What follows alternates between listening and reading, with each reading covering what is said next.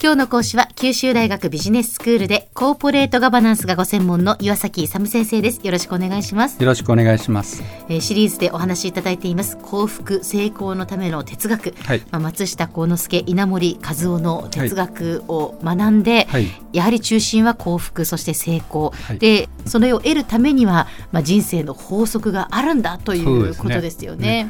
法則があるということに気づいてほしいんですよ。まずみみんなに。ええそれであってその法則に従ってれば自然にハッピーにな。ハッピーになれるんですよね。うんそうそうそうそう。ええだからハッピーになりたいとか成功したいと思うのならば、うんその法則に従いなさいと。いやいやまずあるってことを気づいてほしい。なるほど ほとんどの人気づいてませんからね。はい、ええでその法則の3つ目がはい自他一如、すねまあ自分とうん他、まあ、他人ではなくね、うん。その他というのは、そのうん。一つであると、同じであるという考え方ですよはい。ね。そう。それは非常に東洋的な考え方で、うん。東洋哲学の根本原理なんですよ、本当。にはい。ここがあの分かっているとですね東洋的な考え方が全て理解できちゃうええ。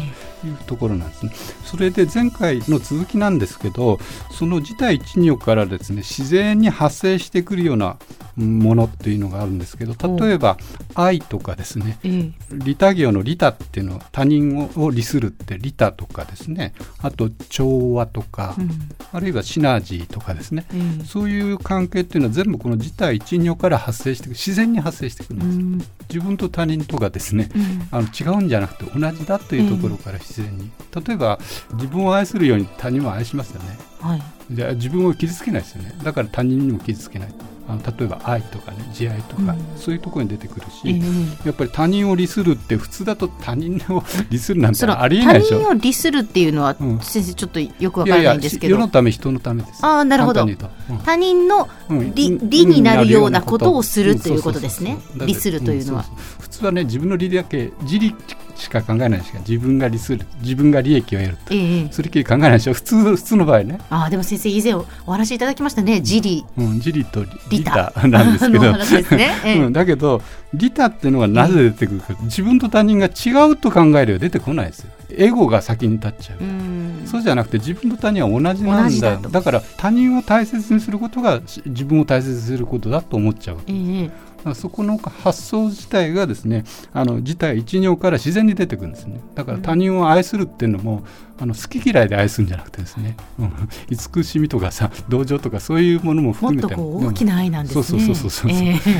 そこまで含めるってやっぱり自分と他人が違うんじゃなくて一緒なんだっていうところから出てくるだから全てがですね自体一如ってすごく根本的な考え方ですよ。でそこからい何でも多くのものが出てくるんです、でまず第一に利他なんですけれども利他っていうとですね、まあ、先ほどもご説明しましたように他人を利するとうん。いうことなんですけど、まあ、簡単に言っちゃうと世のため人のために働くと。これもですね会社経営においてこの利他業をやってるってあの稲森さんなんか言ってるんですけど利他業ですね、利他業、うん、利他業としてやってると。要するに世のために人のためにやるという大義名分のためにやってると。だから単なる利益を稼ぐためにやってると。でも結果としてやっぱり自分の利にもなるということですよね。あそれが。え。えそうです。だからそれをですね自利利他あの自分の利益っていうのは他人を利することによってあの自分が利するという、ええだから利他の方が先にあってですねその結果論として自分が、うん。あの利益回ってくると。だあの京セラって数年で赤字になったことないんですよ、利他業的なことをやってて、まあ、一生懸命働き入ってるから当然なんですけど、はい。まあ、そういうことで世のため人のために尽くすっていうことが結果論として自分の利益にもなると。いう、まあその利益を求めてじゃないんですけども、え。えまあ、自体一如的なものでいくとあの利他っていうのが自然な発想として出てくるうん。ということですね。でそれでですねそれをちょっと古い言い方ですると例えば近江商人の三方よしってよく言うじゃないですか、ええええ。あの売り手よし買い手よし社会よし、はい。でこの社会をですね地球環境まで含めて考えるとこれ今でも十分につ通用するし、そうですえね。えええこう世界的なあれになれなりうるんですよね。うん。だからちょあの社会をちょっと広くしないとまずいんですけど、ええええ。広くすればですねもう十分にこれがもう理想形ですよね。そうですよね。うんいやそれこそあのねこの番組であの平野先生が教えてくださった CSR、ああそうですね。企業のその社会的責任っていうことですけれども、はそれもまさにそういうことですよね。そうですね、ええ。ええだからこれが根本にどこから出てくるかっていうと東洋哲学的には自体一如から出てくる、あと和なんですけれども調和の和ですね。えでこれやっぱり自体一肉が出てくるんですけどあの前回もちょっとお話ししましたけど調和というのは和のある状態なんですけど微妙なバランスが取れてると理想形完成形なんですよ。え人生でも体のバランスとか心のバランスとかですね全てのバランスが取れているとやっぱりハッピーなあれだと思うんですよね。全てのものについて言うんですけどこう微妙なこのバランスをうまくとっていくことが人生にとって一番重要なんですね。でそこも何から来るかっていうと基本的には自体一如から来ると。あとですね人間関係とかありますよね。えー、と例えばですけどウィンウィン関係とかウィンルーズ関係とか、ルーズウィン関係とか、ええ。ルーズルーズ関係とか、はいはいはい。無関係とか。あ無関係もあります。ね そうか。大きく5つあるわけですね。でええ。どどれが一番ベストな関係なの？それはもうウィンウィンですよね。ね。どちらも嬉しい。どちらもハッピーが一番いいですよね。そうですね。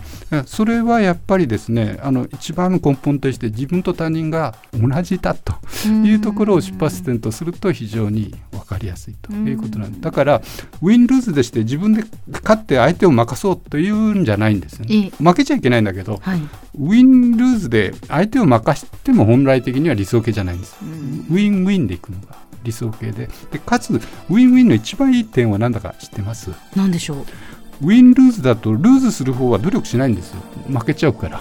要するに負けを知ってるとですね最大限の努力をしないな適当にやると。でウィンウィンっていうのはパイを大きくしていくってシナジー効果を発揮してる。相乗効果んということですね。相乗効果。ええ。で、まあパイを大きくしていく関係なんですね、うん。だからそのパイが大きくなるためには相手もやっぱり努力すると。こっちも努力すると。お互いに努力してより大きなパイを作っていくっていう関係が一番重要なんですだからそれがやっぱり完成形理想形なんです。だからそこの理想っていうのをやっぱりちゃんと知っといてそこを目指していかないといけない。だから関係としてウィンルーズじゃなくてウィンウィン関係がもう最終形なんです。ねはい。できればそちらを目指していただきたいということです。では先生今日のまとめをお願いします。あの成功幸福のための哲学としては自体一如から発生するですね。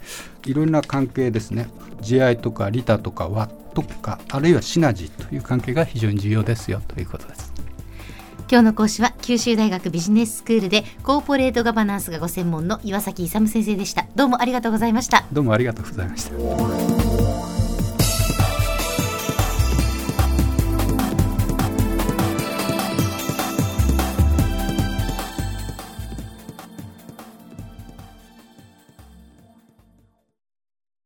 QT プロは通信ネットワーク、セキュリティ、クラウドなど QT ネットがお届けする ICT サービスです九州中に展開した光ファイバー網を基盤に一番身近なビジネスパートナーとして九州の企業自治体の皆様をサポートします。詳しくは QT プロで検索を。